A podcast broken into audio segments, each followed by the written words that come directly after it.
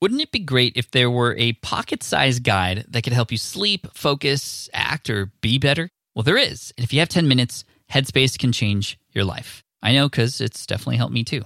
Headspace is your daily dose of mindfulness in the form of guided meditations in an easy to use app. Headspace is the only meditation app advancing the field of mindfulness and meditation through clinically validated research. So, whatever the situation, Headspace can really help you feel better. If you're overwhelmed, Headspace has three minute SOS meditations for you. Need some help falling asleep? They can help you with wind down sessions their members swear by. And for parents, Headspace even has stuff that you could do with your kids too. And their approach to mindfulness can help you reduce stress, improve sleep, boost focus, and increase your overall sense of well being. Like I said, I use Headspace as well. I used to use it back in the day, then I got off of it for a while to use another tool. But then honestly, I came back to it and it's even better. The voicing, the meditation, it definitely, even just with five minutes a day, it really changes everything for me. It's backed by 25 published studies on its benefits, 600,000 five star reviews, and over 60 million downloads. Incredible. So you deserve to feel happier, and Headspace is meditation made simple. So go to headspace.com slash SPI. That's headspace.com slash SPI for a free one month trial with access to Headspace's full library of meditations for every situation. This is the best deal offered right now. Head to headspace.com slash SPI today. This is the Smart Passive Income Podcast with Pat Flynn, session number 170. What? Let's do this. Welcome to the Smart Passive Income Podcast, where it's all about working hard now so you can sit back and reap the benefits later. And now, your host. He wants to start an entrepreneur related scaband, man. Pat Flynn. What's up, everybody? Pat Flynn here. Thank you for joining me in session 170 of the Smart Passive Income Podcast. We have a two time guest on the show today on for a third time, again, by high demand from a lot of you. This is somebody who I highly respect. I get a lot of great advice from myself personally. And the last two times he's been on the show, he's provided massive value for all of you out there, especially the, uh, those of you who have courses and are selling things because he is sort of the master of doing both of those. Uh, this is none other than Ramit Sethi from I Will Teach You to Be Rich on for a third time again, like I said. And today we're going to talk about all the aspects of launching an online course or launching a product and what to do and what not to do when it comes to truly how to get the most out of that next launch that you're doing, how to make the most profit, but also just make the most impact as well. We're going to talk all about strategy here. We're going to talk all about what not to do as well, and uh, also how to pull back if something's not working very well, and how to make sure you understand okay, what is it that you have to do next. So, without waiting anymore, let's get right into the interview. This is Ramit Sethi from I Will Teach You to Be Rich.com. Here he is. Ramit, welcome back to the SPI podcast. How are you, buddy? I am doing great. Thank you so much for being here. I have a funny, quick story to tell you. So, I've been speaking a lot lately, and I go to conferences and I see a lot of people in the audience, people who are listening to the show at these conferences, which is great. And I always ask them, you know, what, what kind of shows do you like best? And by far, the number one kind of show that people love are these shows that feature a success story from somebody they've never heard of before. You know, because I, I feature people, big names like Gary Vaynerchuk, Tim Ferriss, but they always appreciate the sort of smaller people that they can relate to. And when I ask them, well, should I do more of those? And they're like, yeah, yeah, but but make sure you you still keep Ramit on. You want to bring Ramit back as much as you can. Um, and I was like, why? Because he always brings the goods whenever he comes on your show. She'll bring them back as much as you want. So this is kind of a a, a great way to, to bring you back on because we're going to be talking about something really, really important today. But I just wanted to share that with you because because the SPI Nation loves you. That's very flattering. You know, usually when you hear someone talking about you behind their back, it's usually that they hate you. And so it's this is this may be the first time in my history that someone's actually said something nice about me behind my back. well, when you help people out, which is what you do when you come on the show, you provide so much value. I mean, people can't help but but love you, and I know they're going to love you after this episode because in this episode we're going to be talking about the marketing and everything that goes into successfully launching a product, the emphasis on that launch uh, word. And and I hope you are ready for the questions that I have for you. I I'll answer anything you have for me. Okay, so we'll dive right into it. No fluff. I know the people are eager. So here they go. First question, and and this is a, a big one that you know I, I see a lot of people, especially in my audience, struggle with because they hear about you're supposed to build this and you're supposed to create this, and they do that, and most people spend a ton of time creating a product and, and then when it's done that's when they start marketing. Uh, is that the right approach or how should it be done well? No, that's not the right approach. Listen, a lot of people think business is this kumbaya, um, let's all hold hands, hug, uh, dance around a fire, and express gratitude to each other. And you could do that if you want. But business is also about winning. And it's winning in terms of providing massive value to your students or your clients or customers, whatever you call them. It's also about generating a profit. And so when you see people doing a launch and then hoping it's going to go well, mm-hmm. that's crazy to me. I like to give myself an unfair advantage so I know I'm going to win. So I'll give you an example. With my team, if I want to, let's say we want to grow, we want to generate, I don't know, $25,000 in a launch. I want to see the math showing how we're going to get $50,000. Why? Because I have to assume that certain things are not going to work out. Maybe somebody's not going to open their email, etc. So when you're doing a launch, you never just go in there and hope and pray for the best. That's what amateurs do. The real top performers have numbers, they have assumptions that they've made. They might be wrong, but at least they've made some assumptions.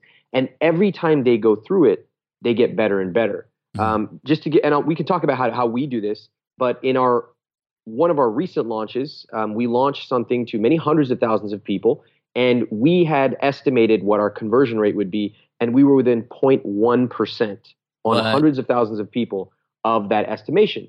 So that that isn't an accident, and it also doesn't mean we're geniuses. It just means that we have practiced and tracked our numbers over and over and over again, and that's what I want to talk about today. Yeah, let's let's talk even more about that. Like, how do like I feel like if I were to just do a launch, I, would be, you know, I would know it would do well, but I, I, wouldn't know what numbers to pick. I wouldn't know, you know, to to get that precise with, you know, what almost seems like guessing. And I mean, you're obviously not guessing. How are you not guessing when you come? Well, it is guessing when you start. Okay, so when you first start, you are guessing, but the discipline of at least putting some guess down on the page, that's good. Okay, so what people typically are going to do is they're going to say, you know, I want to make $25,000. Okay, well, I, I want to ride a pink pony into space, but that's not going to happen.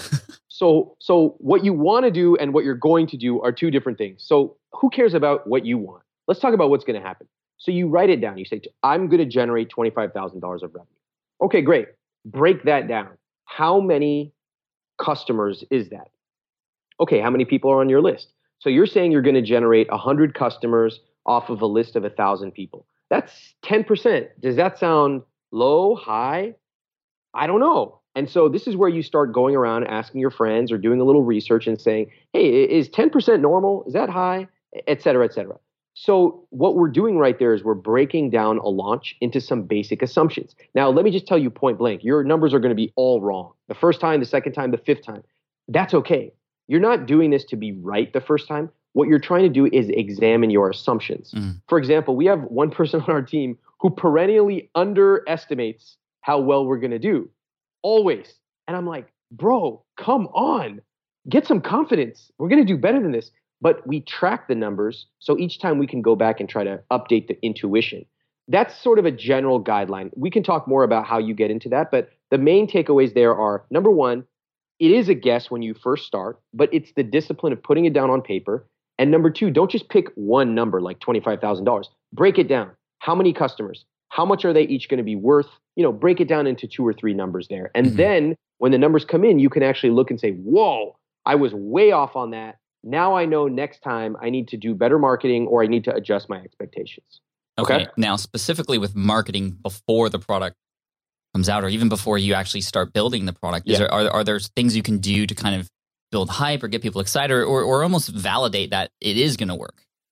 Uh, we do marketing before we ever create our first slide, first video, first sales page, or first email. Everything is based off of the data you're getting from your audience. Yeah, and and I don't want people to sit around and think I'm sitting in some advanced minority report futuristic cocoon.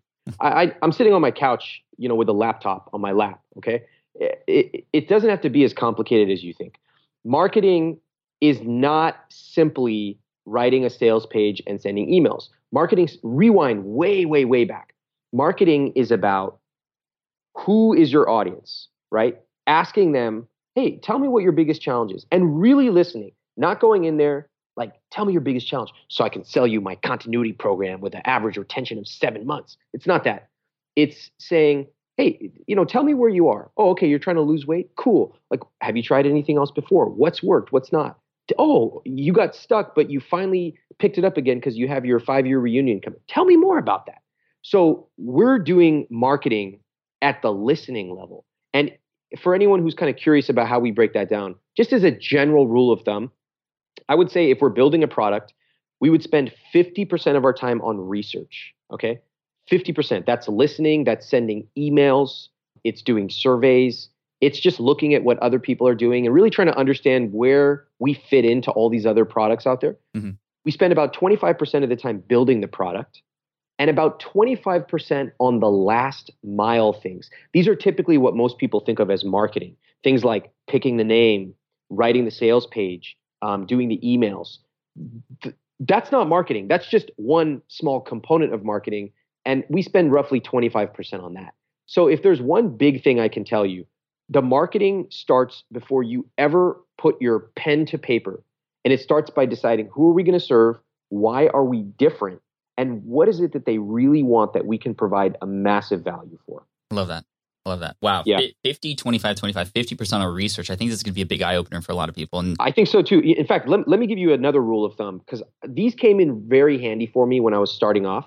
I wanted to understand, you know, like I would get, uh, let's say a 5% conversion rate. And I'm like, is that good or bad? Is it supposed to be one or 50? I literally had no idea. Mm-hmm. And it was very helpful for me to get some rules of thumb. Another thing that we recommend in our zero to launch course is this rule of thumb that we recommend you have at least five hard yeses. These are people who are going to buy your product guaranteed before you ever launch. Now, let me explain what I mean by hard yeses. When you're asking people if they're going to buy your product, anything other than a hell yes is a no. So let me give you some examples of things that people say that sound like a yes, but actually mean no. This is good. They'll say, um, oh, yeah, that sounds like a lot of people would love it. That's a no. They'll say, yeah, I'd think about that. That's a no. They'll say, oh, that sounds pretty interesting. Well, let me know when it comes out. That's a no. You know what a yes is? I want this right now. Is this available? Can I buy it today? Or take my money, please, right. in all caps. Where was this Those, my whole life? Where was this my whole life? Those are hard yeses. So when I uh, say I want to give myself an unfair advantage. I want to know that I'm going to generate 25,000, if not more. One of the ways that you can do that is to have at least five hard yeses. Now, if your question, the natural question is, Ramit, where am I supposed to get these hard yeses? Where am I supposed to find these people? And my answer is, if you can't find them before you even have a product, how are you going to find them after you have a product? Hmm. You need to build the marketing muscle and the discipline to ask people and really understand what it is they want. And a typical research progression would look something like this. You know, when we're starting off in that early 50% research, we're not trying to sell any, we don't even have anything to sell. Okay. We have no PowerPoints, no nothing. We're just listening. At a certain point, I start to see a lot of patterns in people. They're going to always be using the same words, they're going to be saying the same things. And at a certain point, instead of just listening, I can say, you know, it sounds like what you're saying is blah, blah, blah. And I kind of read back what I've learned sometimes they'll say, well, kind of, but not really. At a certain point, I'll get it and they'll be like, oh my God, yes. And then I can start being a little bit prescriptive. I can say, you know, if I had something that would allow you to, um, you know, lose lose that weight for your five year reunion, I'm just making this up. Mm-hmm. Um, and it was available and it looked like this and it worked like that, you know, would you be interested? When I finally nail it, and I haven't built anything yet, but when I finally nail it, they're going to say, oh my God, where has this been all my life? And then you could literally say, you know, if I were to create this thing, would you be interested? They're like, I'll pay you 50 bucks right now just to reserve a spot. That is a hard yes. And that's the hard work you should be doing before you ever sit down and start doing all these fancy sales pages and stuff like that. Nice, nice. And just five. I mean, five is a lot for people just starting out, but five is isn't a lot for somebody who, for example, has a list of ten thousand. It's still good enough. Well, you you would be surprised at how reluctant people are to actually engage to get that five mm, because mm-hmm. it's much easier to sit upon your ivory throne and send out all these engagement emails and you know all these whatever emails and just look at the metrics this is hard because you have to actually talk to people real people and you have to be a normal human being who breathes oxygen you can't sit around saying oh well that cool internet marketer sent out this uh, you know A/B tested email. Like we don't care about any of that stuff. We want to know what real people are doing, and we want to actually help them. So it's funny because the natural reaction is to say like just five, and my answer is yes. Start with five. You will find it surprisingly challenging, but once you get it, it is an experience like no other. Mm. And if you have a list of ten thousand, then scale the number up, make it fifty. You know, it's up to you. You're the CEO, but start with five. And I think you will find it very challenging, but also incredibly rewarding when you get it right. Love that. Thanks for me. Now, you mentioned in a previous episode that you separate yourself from everybody else by just producing the best stuff. And I, I love that philosophy. You always put the best stuff out there. So it can't compete with anything else. That's just beyond everything else that's already out there. It helps you command higher prices. People actually get results, which is obviously very important. But how do you how, like? I'm I'm curious to know what you think about this. How do you balance that philosophy with with sort of the buzzwords that are going out there right now, like you know, minimum viable product, a lean startup, doing these things that are kind of just enough. Which I I understand that point too. You don't want to you know you don't have to be perfect, and perfection actually holds a lot of people back. So what what are your thoughts on making it great and awesome versus MVP and and lean startup?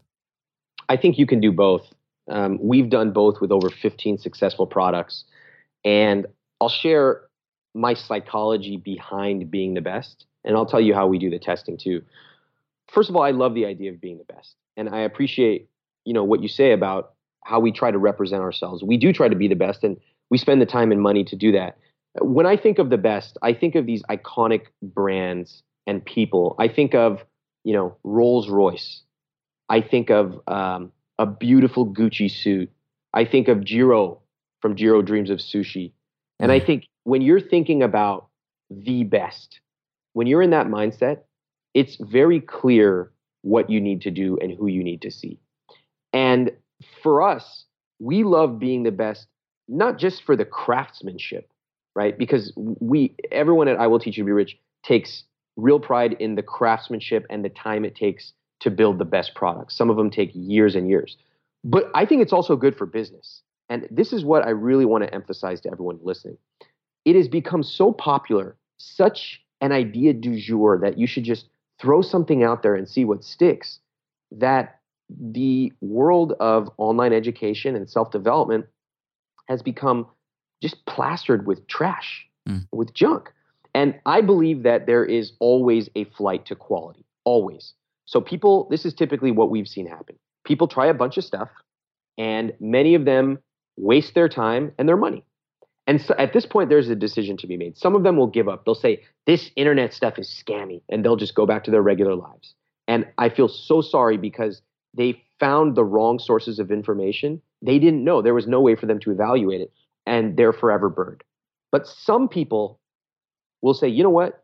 I'm ready to take this seriously.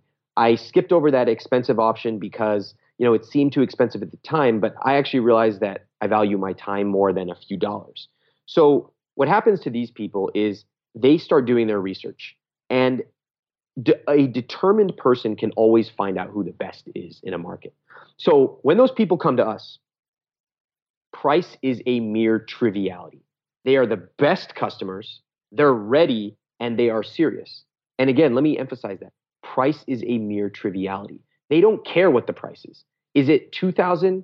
Is it five? They don't care. I, I have products that I'm evaluating right now. They cost, you know, two, 3000. They could cost 50,000 and I would pay it because they're valuable to me and I know that I'm going to be able to turn it into way, way, way more. So let's get back to your question about testing. How do you balance being the best and spending years and all this stuff with, you know, I got to get something out there. So I think you can balance them. We do it in this way. So we start by really understanding our market. We're talking to them all the time. If you're on my email list, you know I always say, hey, write me back. I read every email, and I do. And many of the people listening, if you're on my email list, you've emailed me. I've probably emailed you back. Okay. So I'm doing that because I like it, and I also get a lot of value from it. I learn. We test things a lot, we test them quietly. We don't have to make a big deal out of it, but we're constantly testing products at different stages of the game. And then when it's ready, when it is the best, that's when we release it to the public. So anyone who comes to I Will Teach You to Be Rich and sees something launching, they can feel very confident that it's been through typically hundreds of thousands of data points of testing. Now, I can tell you how we did that with Zero to Launch, for example, mm-hmm. um, if you want. Sure. So, so with Zero to Launch, this is a course that we created to teach people how to create online businesses, successful online businesses. And the research phase, you could say, I mean, if you want to really extend it, it took us years because we built our own business. We built, you know, 15 plus successful products. I started helping a bunch of people, beginners, seven and eight figure businesses. And we, we really started to know what we were talking about. So then what we did was we said, all right, we think we're pretty good at this. Let's build a prototype. And this was after, you know, we'd done a lot of listening and emails and conversations. So here's where we get into real testing. We built a prototype. This is a simple uh, prototype in Google Docs, like Google presentations, a simple little PowerPoint doc. And we put this together and we started running people through it. And eventually we found, you know, some holes, some things that we had not considered. Mm-hmm. Um, and we took a small group of 20 people. And I said, I will help you go through this and I'll teach you this stuff for free. And in exchange, when you are successful, we get to, you know, interview you on video and kind of share your story. Sure. And of course, these 20 people were like, let's do it. So I worked with them personally and I walked them through the program. And every week they came back and they would say, okay, I did this. This isn't working. Ramit, what about this and that? And finally, we, we found little subtle holes in our program. We patched them up, tore it up, uh, rebuilt it from the ground up. And at that point, we knew this thing works. And then and only then did we release it to the public. So you don't have to do all that stuff. All right. I'm telling you what happens at a certain level. Mm-hmm. But what's the key point here? The key point is if you commit to being the best, that takes you on a different route than almost everyone else. Number two, you can commit to being the best and you can do micro testing. You can test it by testing your ideas, by asking people, hey, what do you think about this? You can challenge them a little more and say, hey, go try this technique and come back and tell me how it works. Um, here's a hint if nobody comes back and tells you how it works, that's not a good technique, or you have the wrong people. So you want to be able to button all these things up right now so that when it launches, it's a foregone conclusion that this product is going to work. Mm. So that's your MVP was like the Google Doc and just walk them, you know, the, the micro sort of test with uh, with that group of people. Exactly. That's cool. Love that.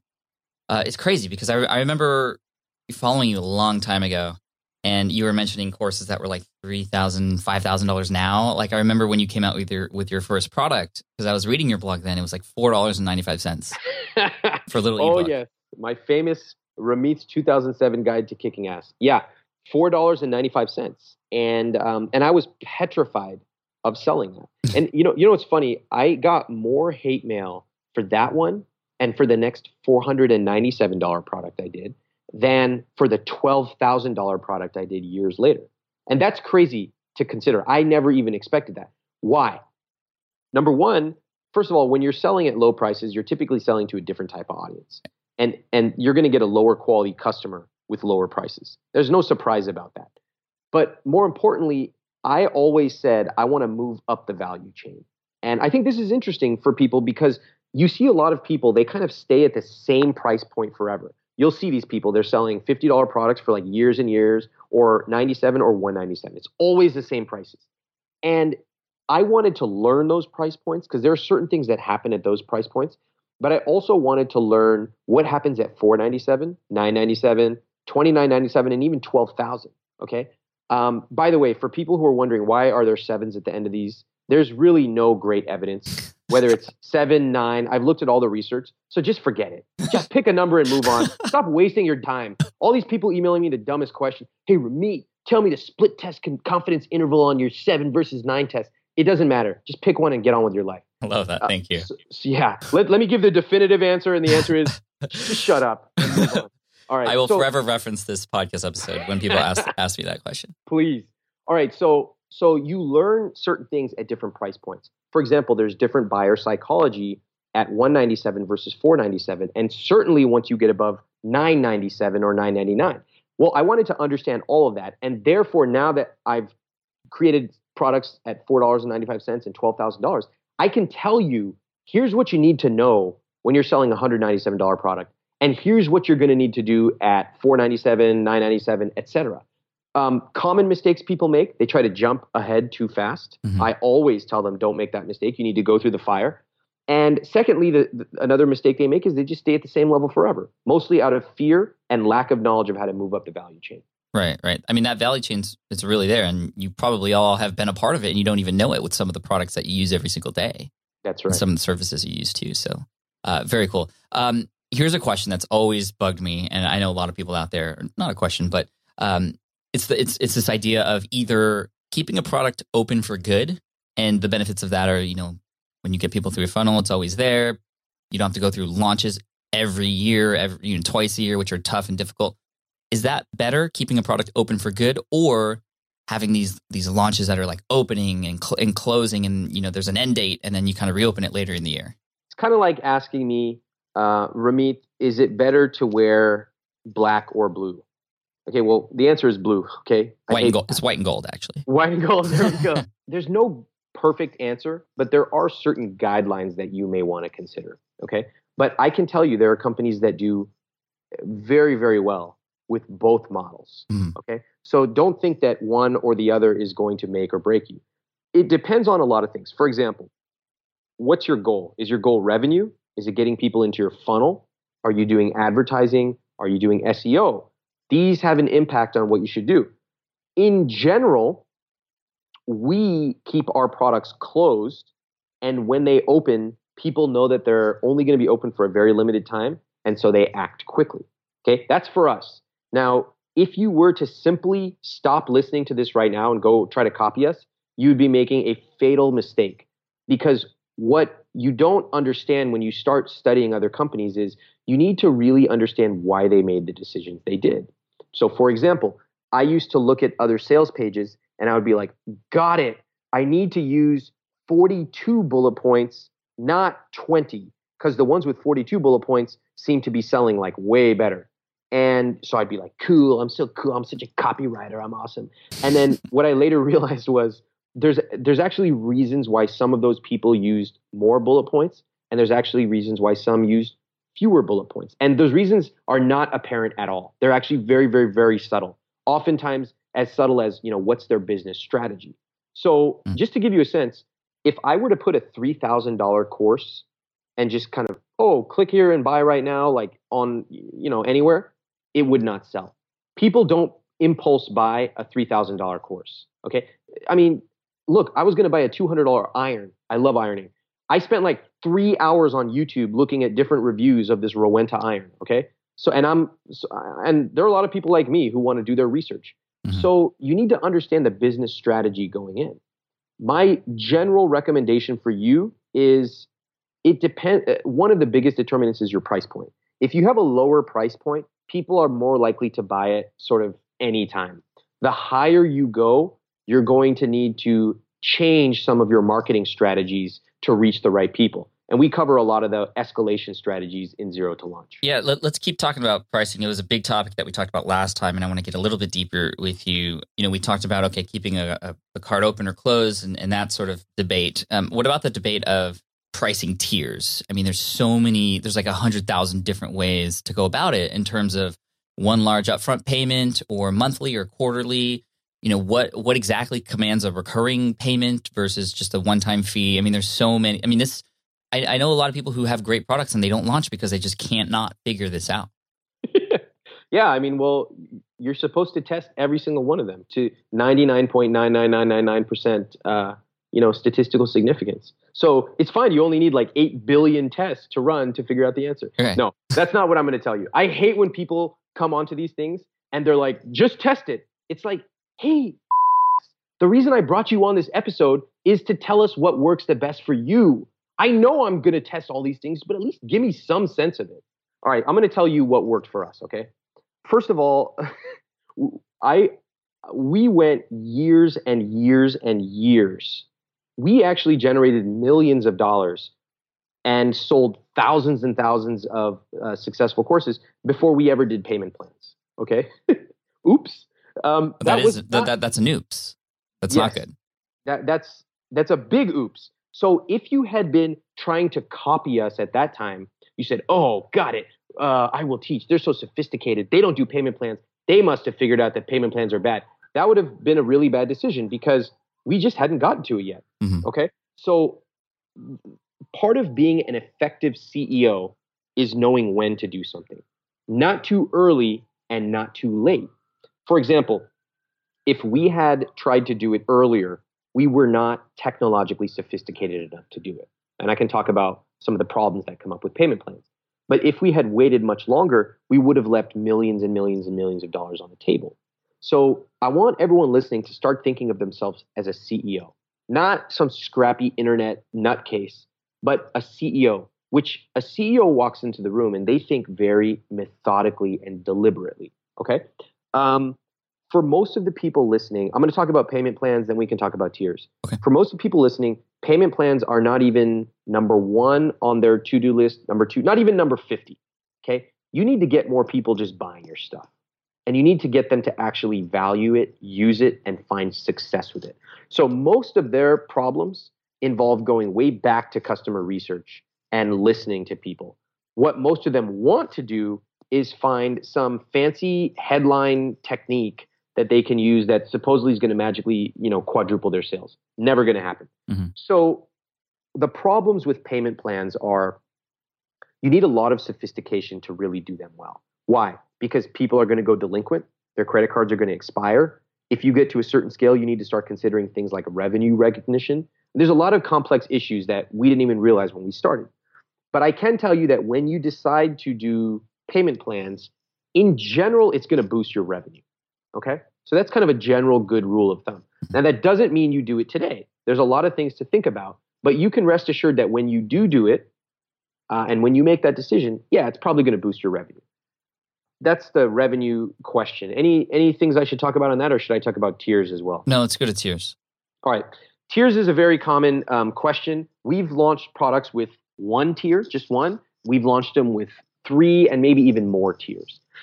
So, again, you want to ask yourself, what's the goal of these tiers?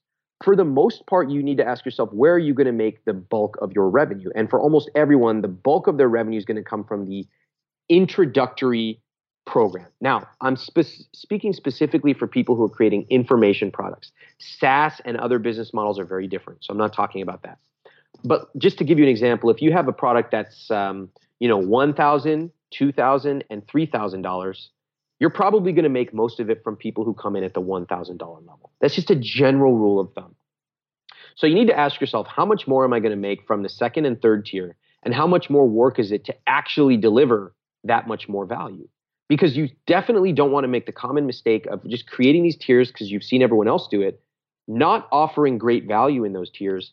And what have you done? You've actually punished your very best customers. Mm. So we've had product launches where we actually took a product and we didn't create any additional tiers, knowing we were leaving revenue on the table. But we said, you know what? That's okay because we we don't have the time or the resources to create th- those additional tiers. We'd rather just focus on getting more people in the door. So we took the time we would have spent on the additional tiers and we just wrote amazingly better emails or did way better copywriting or whatever. Okay. However, why do people add tiers? Because it moves the needle. It moves the AOV average order value needle. So if you have, you know, a thousand, two thousand, three thousand dollar product, your AOV, your average order value is going to be higher than a thousand dollars because some people are going to buy those higher end programs. So my recommendation to you in general is tiers are good. I mean, they're good for increasing AOV and increasing revenue. They're not necessary. You don't need them. Don't feel um, like you have to have them. It's one of those nice icing on the cake things. And you will want to play around with some of the pricing and stuff like that. Um, just an example from my own history when when I launched Earn 1K, which is still one of our most successful courses, and it's it's spawned literally thousands of businesses. We priced it at four four hundred ninety seven dollars. We had another tier at fourteen ninety seven, and then we went crazy. Back then, I thought, let's go crazy and just create a price that no one will buy. And I believe that price was one thousand nine hundred ninety seven dollars. Okay, we had a, a Excel model where we all tried to guess how much you know what percentage of people would choose this versus that Mhm. and i literally thought that we would only get two sales of the highest tier just two we sold 21 in the first hour and that was uh, that was kind of a really like a moment you know like if you were in a movie i would have been looking up at the heavens and a spotlight would have come, come down you know uh, and everyone, the heavens would have been singing. I was like, whoa, what the hell is going on here? And so tiers were something that took us many, many years to kind of uncover. But I would strongly recommend that you don't get caught up on some of these more advanced things. They're just icing on the cake. Focus on building an amazing product and getting a lot of people in there. The tiers are something you can worry about much later down the line. Okay, awesome. Now here here's a question for people who are launching and they know there's people in the audience that they have that that want to buy, but they're not saying yes yet. They haven't said no yet either, um, but they're on the fence. How do we get the people on the fence to come to our side on the fence and actually make a decision to make a purchase? Okay, so on Quora, Q U O R A, I used to write some answers about psychology and marketing. So if you guys are interested, you can look up Ramit Sethi on Quora. And there's this old Quora answer I gave where someone said, What are some reasons people don't buy, even though the product might be good for them? Mm. And I listed off a whole bunch of them. I like to cover some of those right now. And then we'll talk about what you can do to get um, people off the fence. Okay. All right. So here's a few of them. Number one, no time limit or time limited reason to take action. One of the phrases they'll say is, I'll do it later. No behavioral trigger to make it easy. Where's the link? I have to find it in my email. Ah, never mind. Um, they'll say, the product isn't right for me. They're worried that their reference group, like their friends or parents, will think it's weird that they're buying it. Some of them have a fear of not following through with the product. Some of them are scared of being scammed. Some of them are scared of not being able to cancel. Some of them don't think they have enough time. Some of them think they need to get their ducks in a row or get everything together before buying this product. And there are literally dozens more that we've cataloged. So, in a survey I did of uh, over 35,000 people, the biggest reason that they hadn't purchased a particular product was this. They said, I haven't gotten around to it. Wow. Now, Pat, you must see this a lot, right? Yeah. Just okay. Oh, there's always a reason to delay, but the, yeah, they always say, "Well, I'll get to it." Yeah. You said it beautifully. There's always a reason to delay. So your job as a CEO and as someone who is creating the world's best products, your job is to give them a reason to take action. The default of inaction rules the day. And so if you do nothing or if you do your job poorly, your readers will not take action. And you could blame them or not blame them, but really you have to take one hard look in the mirror and point at yourself. You didn't do a good enough job of connecting with them and showing them why you deserve their attention. Don't blame other people. And by the way, I say this because I used to get very, very resentful of my own students. I had been writing for years and years for free. And when I finally launched something, I saw the amount of people who didn't buy. And I mean, it's a pretty large amount when, when you are sort of unaccustomed to the law of internet numbers.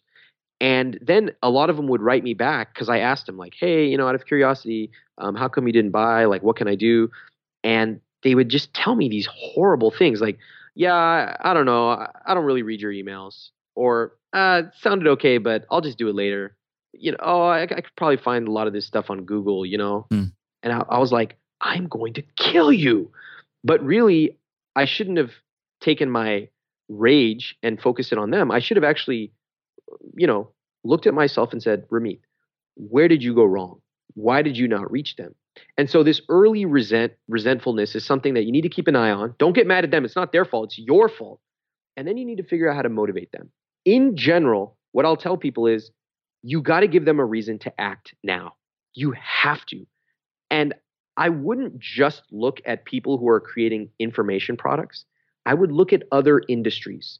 There are a lot of other industries that understand this problem and have understood it for decades. Okay. They know that people in general are not going to buy a car unless there's some reason. Mm-hmm. So they do something to move them. And when I started off, I created a taxonomy, a list of different ways to get people to take action. And the most common one that people are going to do is to do a sale. Okay. We almost never do sales, we almost never discount. My recommendation, my strong recommendation is take that off the table because a sale, it's kind of like making a fart joke at a comedy show. It's a cheap laugh.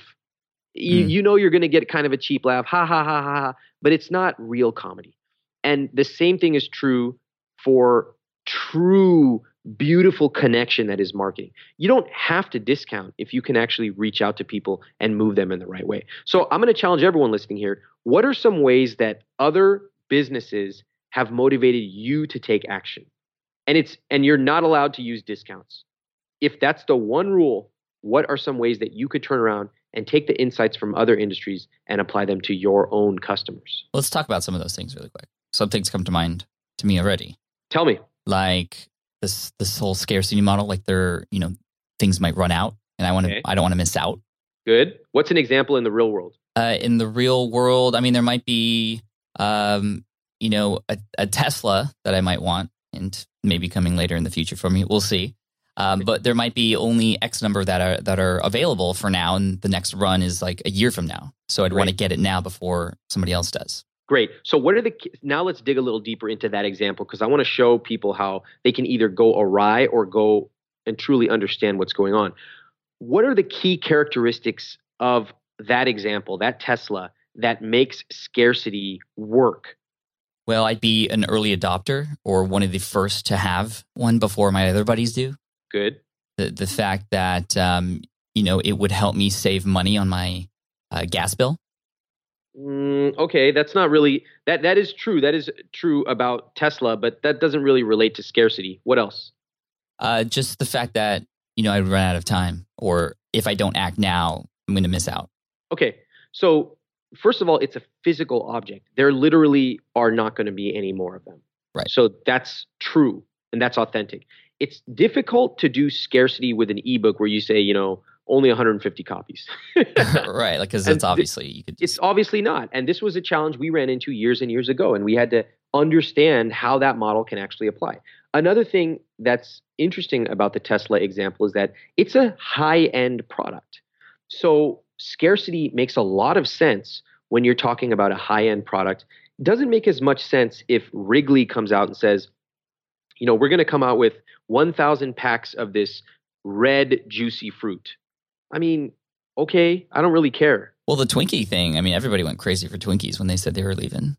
Oh, really? Uh, maybe we're in different markets. I'm not familiar with that example. But okay, in general, you can see that there are some characteristics that are relevant, and you want to ask yourself do those characteristics match your business? So it would not make sense to say this ebook, eh, we only have 150 copies left. That makes no sense. But there's definitely something you could say about, you know, there are other ways to exercise scarcity besides number of copies are running out. Yeah. So see, it's very subtle, and you want to get into this. This is stuff we cover in Zero to Launch. You don't want to just stay at the surface level, which is where most other people are, and then when they do a launch, they try to ineptly apply all these you know cool scarcity strategies, and it doesn't work, and they don't understand why because they didn't go into the level of rigor that a true CEO would. Right. Okay. So I, I want to dig deeper on this because this is the, the the most common things are, you know, that false scarcity. Oh, there's only 150 left, or there's a time based scarcity on access to something, Okay. or I mean, the, every, everybody I know is like, oh, the, the discount. Like we got to do the discount. But I, I you know, If I ever find out one of my students are doing a discount, I'm going to find them and I'm going to hurt them. Because I tell them, if you all the work we do up front and all that research and all the all the hard work we do, that's the price we pay to create the world's best product. And we we don't just say that. It's not just a tagline. It's not something we are really arrogant about. We we genuinely believe it because we've seen the results with our students before it ever launches. And so because we know it works, we don't have to discount it. Okay. And I always ask people because I see these coaching programs and these, you know, ebooks and stuff, and they're like, this is the world's best, whatever. And they, you know, we're going to solve all your problems. And then it's like, by the way, it's 50% off until Friday. And I'm like, are you kidding me? If this truly were the world's best, whatever, why would you give it away for 50% off? That doesn't make any sense. double it. And so automatically, when you use these things inelegantly or ineptly, you automatically will detract the best buyers because they can smell it from a mile away. Okay. So how do So we what else? elegantly sell an ebook? All right. Well, you tell me. What's what's a product you've bought that moved you to take action using scarcity? Do you ever buy any of my products? Uh, I'm asking the elephant in the room here. I actually don't know if you bought any of my courses. I've bought your book. you bought my book, But not your no courses. scarcity whatsoever. Just being honest. this is the worst. This is the worst example I could have possibly brought, but it's also hilarious. Okay, look, I'll just tell you about. Let me let me take the one example that every person who's listening has used. Okay, so or or has experienced. The course is closing on Friday. Must buy now. Okay, so you're like, ah, oh, God. And then what happens on Friday? That means there's a barrage of emails from the person who produces that product to get as many people in there as possible. And, and then, typically there'll be less, and then it closes. And then what happens the next day? And then people want to continue to go in who haven't gotten access to it. They get upset. And what do they do? And they go on the fits and start leaving nasty comments and, you know, then begging to get in, or they just leave forever. Well, typically what happens is these uh, these relatively unsophisticated um, business owners will try to use scarcity and they'll say, you know, it's closing on Friday, and then miraculously it will reopen uh, right. Saturday. Okay. Oh, we are sorry. There was a, such a big like uproar. We will do you all a favor and open it up again on uh, yeah. for one more day. Yeah, it used to be, and these things happen in fads. It used to be um, there was so much traffic, you guys collapsed our server. that that became sort of like ridiculous, and so now they do it out of the goodness of their heart. Oh my God, there were so many people that I don't want to deprive you of access to this life changing experience. So I'm going to open it up for just one day. And then there's like five emails that were pre written and they're sent. So you're like, all right, now, this happened the first time I uh, launched Earn 1K. I mentioned to you that it was $497 at the introductory level, the, the pro level. Mm-hmm. And I told people, so we were selling really, really well. It was actually the best launch we'd ever had until that point. And around Wednesday, I believe it was a Monday through Friday launch. At around Wednesday, I was like, wow, we're, we're doing a lot better than I thought. In fact, we're doing a little too well. And I told people in the subsequent emails that week, I said, look, I'm not making any promises, but I'm pretty sure based off these numbers that I'm going to raise the price. And back then, you know, that was the first sort of serious launch I'd ever done. And a lot of people on my list had seen these other launches and they knew or they thought they knew what was going to happen. I said, it closes Friday. They didn't believe me. Okay.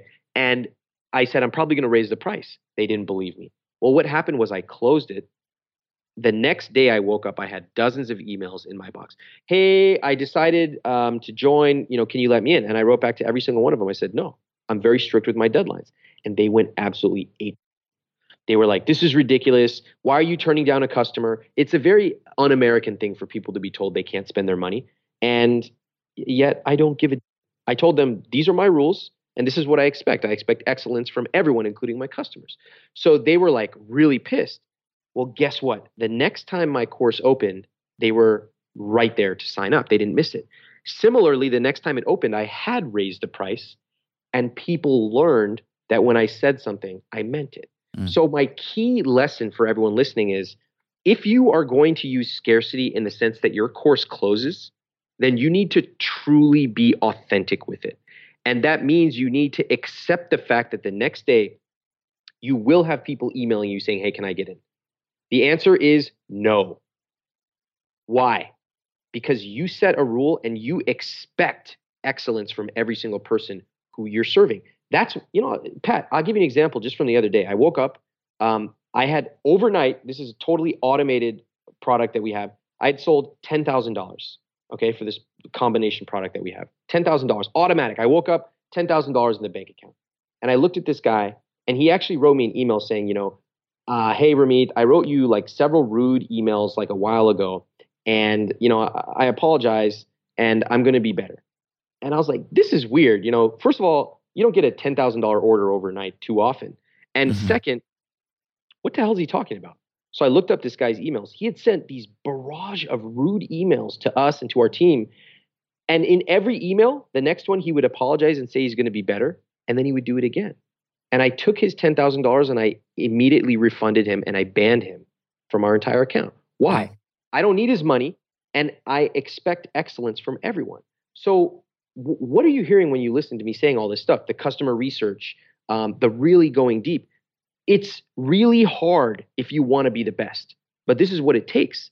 And so, what scarcity can work, it can definitely drive conversions. There's no doubt about that, but you need to really believe it. That means you need to close your cart no exceptions. You also need to not reopen it next week or, you know, 2 weeks later cuz people are very smart. You have to believe that. They're really smart and they will detect what kind of business owner you are. Are you an authentic one or are you not? And so when people come to our stuff and the cart closes, they know it's closing and that's it. And so many times the course doesn't open again for years. So they know I better get this thing now while it's open or who knows when I'm going to have another chance. So I'll stop there with scarcity. I think it's one of many things you can use. Let me say that again. Scarcity is one of many techniques, okay? Don't just think that scarcity is the only one because that's what you see other people doing. Most people don't know all the other techniques. You can learn them, but don't just depend on discounts and don't just depend on scarcity. Love that. Dose reality for a lot of people out there listening right now. Yeah. So thank you. Um, okay, a couple more questions here. You launch and you see that the results aren't near what you thought they would be. How, how, do you figure out and pinpoint what the issue is? Do you go back to your customers who you surveyed before or your audience and say, what the heck happened? Like, why aren't you purchasing? Or, you know, and, and sometimes a lot of people don't want to believe it's not paying off or they just want to, maybe, maybe they hope tomorrow will be the day or tomorrow will be the day. How do, how do we kickstart a bum product launch? The inability, the inability to be honest with yourself guarantees that you will never be truly successful. And I see it over and over again where people have an unsuccessful launch. They don't know why. And they don't take the time to truly look inside and analyze where they went wrong. What do I mean by that? When I say they had an unsuccessful launch, most of them don't even know what success is or not. You know, the first time they, they, they don't write down the numbers, and I don't blame them. But what I'm trying to do is elevate everyone to be a little bit more rigorous about their business. And so when you have a launch, you look at the numbers and you look at your projections, and you can see right there in plain black and white was I successful or not? Because our minds play tricks on us. We will always convince ourselves, oh, it wasn't so bad. Well, mm-hmm. you know, there was Hurricane Sandy last week, and uh, there's the uh, White Sox are on. I don't even know if that's a team anymore. Whatever. There's some something. There's always some reason that we excuse our failures. But I don't allow that. I expect us to write it down and be clear about was it a success or not. Now, if it was, we're going to spend time analyzing that. And if it wasn't, we're going to analyze that. So, how do you analyze a launch that didn't go as well as you wanted? Well, if you start from right now and you say, okay, I'm again, I wrote down what I project that we will make, even if it's totally wrong. And I wrote down, you know, how many people on my email list, what's the expected conversion, etc. So now you can at least have what we call a chain like links in a chain, you can analyze those links. If you don't have this, then all all you see is wait a minute, like I only sold like 50 copies and I was thinking I would sell more like 500 and you have no idea where to start. Okay?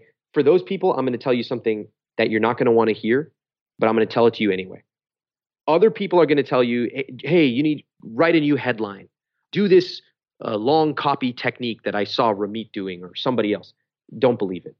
Don't do it. My honest, candid feedback to you is start over. Start over from ground zero.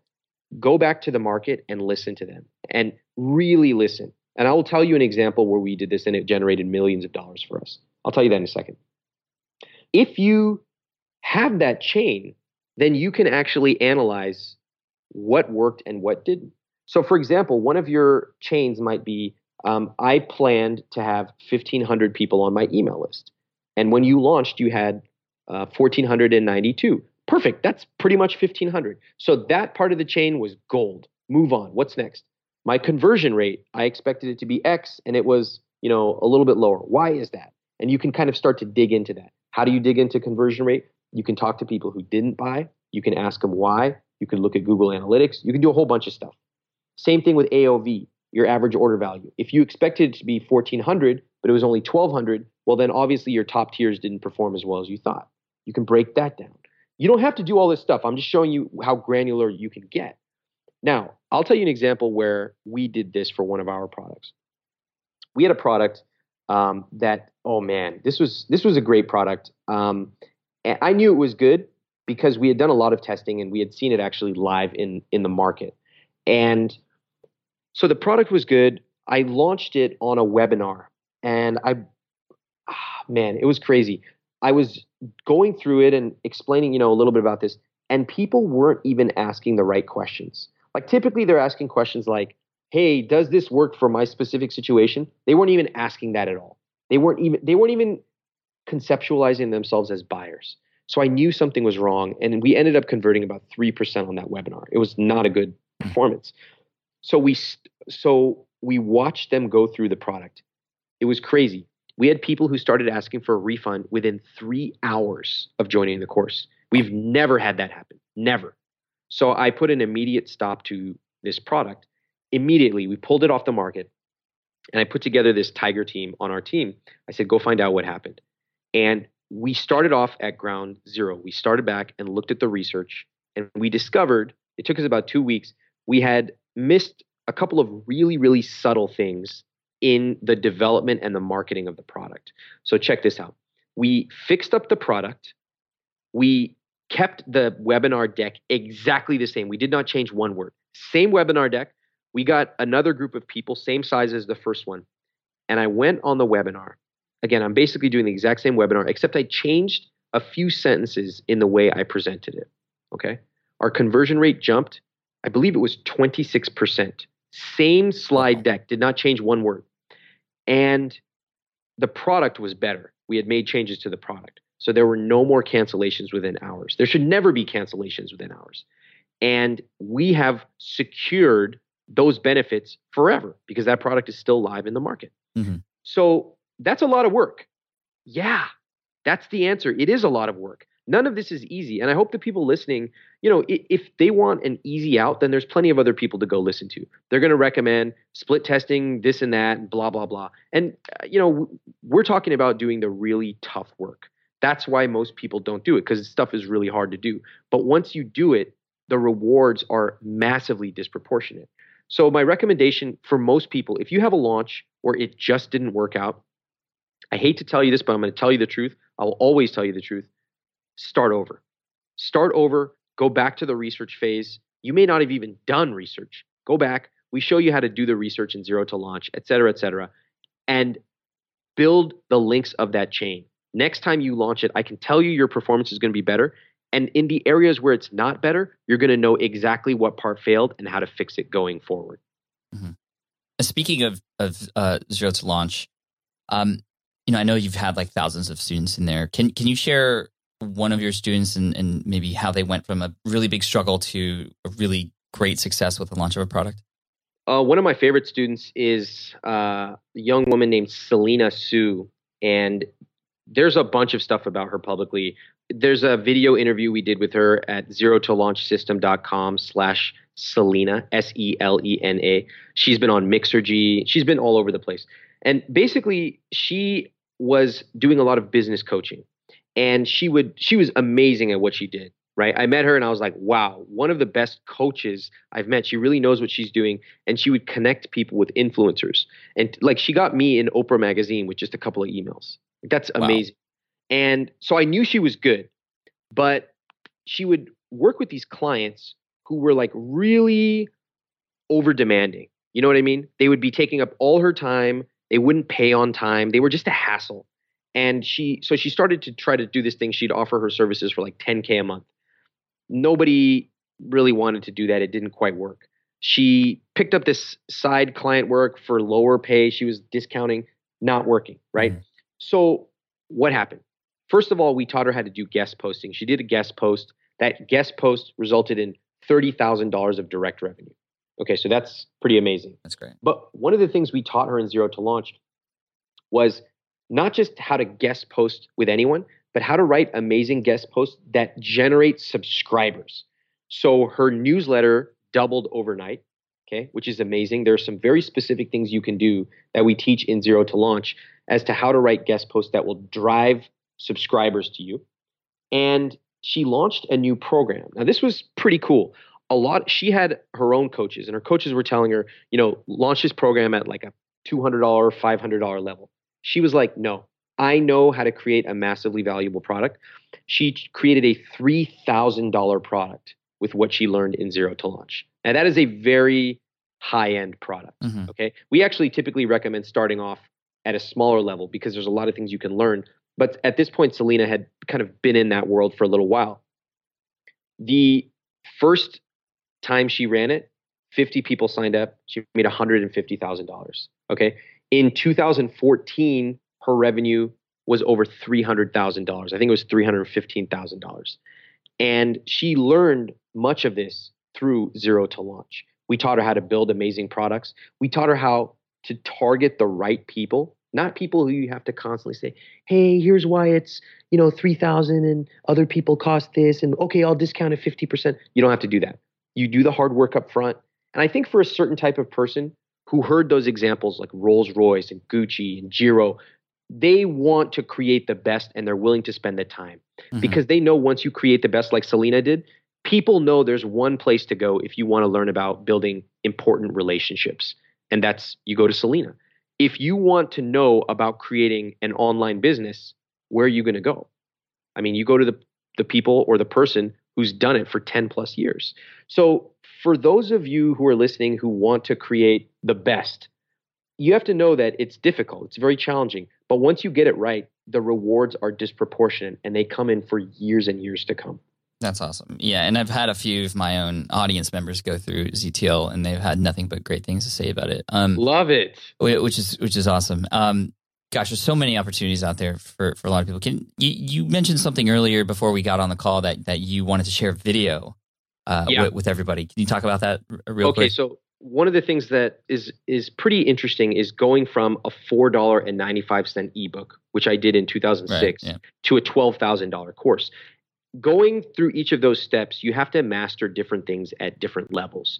And I put together a video showing the differences of what I mastered and what you can do as you build your products and go from just one product into a business. And I put that video together and I put it up at this site. I'm going to give you the URL uh, zero to launch system.com slash smart passive income. Let me give it one more time zero to launch system.com slash smart passive income. And that's all spelled out. Yeah, all of it. Awesome. For me, dude, you blew my mind. I mean, I, I have a lot of things going on later this year, which are going to involve launches. And uh, this was very much a show for not only my audience, but myself as well. So thank you so much for coming on again and, you know, just, just really always delivering the value. My pleasure. I love your listeners. I love your readers. And uh, thanks for the opportunity. All right. Thanks so much. We'll, we'll talk to you soon. All right. All right. I hope you enjoyed that interview with Ramit. It's always a pleasure to have him on. He always brings actionable content, and I can't wait for the future of smart passive income because I'm going to be using a lot of these strategies and tactics and putting them into action. I also want to reiterate the link he mentioned there at the end to get access to his free video that shares proven tactics, uh, decades worth of insights, and case studies you can use to create a successful online business and launch and automate your next uh, course. So if you want to check that out, head on over to zero to launch system.com slash smart passive income. Again, that's zero to launch system.com slash smart passive income. And of course, that link and all the other links mentioned in this particular episode will be available at smartpassiveincome.com slash session 170. Again, thank you all so much for listening in today. I really appreciate it. I hope you've been enjoying the free podcast content here. I'm really excited because it's one of my favorite things to do. And I know a lot of you have already taken action from the content that you've listened to on the podcast. And if that's you, congratulations. Just keep going, please. It's one of my favorite things to see. But I also know a lot of you, and a lot of you have been telling me that you've been wanting more. You've been wanting additional information, some accountability, some hand holding along the way. And so, depending on what it is that you're looking for, what I would recommend is actually go to smartpassiveincome.com slash courses. You'll see the courses that I'm offering there that are paid courses, but they're there to help walk you through certain processes depending on what problem you have or what issue or what thing you're trying to solve. Go there, check it out. You can see if there's a course available for you and where you're at in your business right now, whether you're just getting started and, and you just want to make sure you have all the right things in place before you actually devote a lot of time and effort into something. There's a course for you there. For those of you looking to get started with a podcast, there's stuff for you there. And there's going to be more courses there in the future. And how do I come up with those ideas for the courses? They come directly from you. So thank you for all telling me how I can help you better. And if you have ideas for more courses that I can create for you, just hit me up on Twitter at Pat Flynn. Let me know or uh, use my contact page on smartpassiveincome.com. But again, check out and see what's available. smartpassiveincome.com slash courses. That will be continually added to over time, so check it out. Thanks so much. Thank you for listening in today. I really appreciate it. And one more time, I want to reiterate that link for Ramit's free video. That's zero to launch system.com, all spelled out, slash smart passive income. Thank you so much. I really appreciate it. And one more thing before I let you go, I just want to thank many of you for the time you've spent to fill out the SPI audience survey. I haven't run a survey for you guys in over four years, which is a uh, pretty much a no-no in, in, online business. So I, hopefully you are running surveys for your audience as well. Well, I'm running one right now. So if you have a moment for the next couple days, this will be available for you to do. And if not, if you go to this link, you'll see the either the results of it or a link to where I mention it in the future and talk about what has happened since then. So wherever you're at in the future, go ahead and go to smartpassiveincome.com slash survey. That's it smartpassiveincome.com slash survey. The survey still is live. Please take a few moments to share that uh, and also fill it out because this will determine the future of SPI and how I best can serve you. So please, if you're listening to this podcast right now, you know, you can also go to the show notes for this episode as well to get that link. But again, smartpassiveincome.com slash survey to go ahead and fill that out. Just takes a few minutes and I appreciate your honesty. It's all done anonymously. smartpassiveincome.com slash survey. Cheers. Thanks so much. Appreciate you guys. And I'll see you in the next episode of Smart Passive Income. Thanks for listening to the Smart Passive Income Podcast at www.smartpassiveincome.com.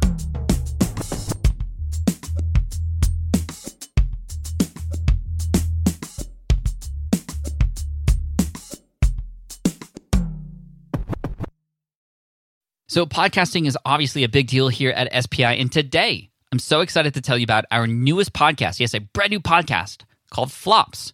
Flops is all about exploring, celebrating, and normalizing failure in the entrepreneurial journey. Every entrepreneur experiences failure at some point. So I love that we're just facing it head on here.